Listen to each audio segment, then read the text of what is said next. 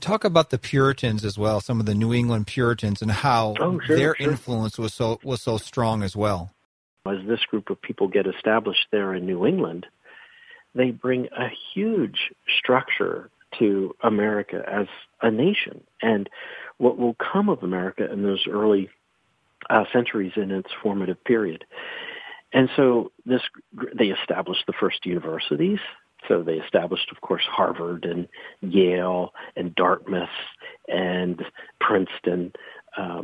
They're involved, of course, in the awakenings and the revivals.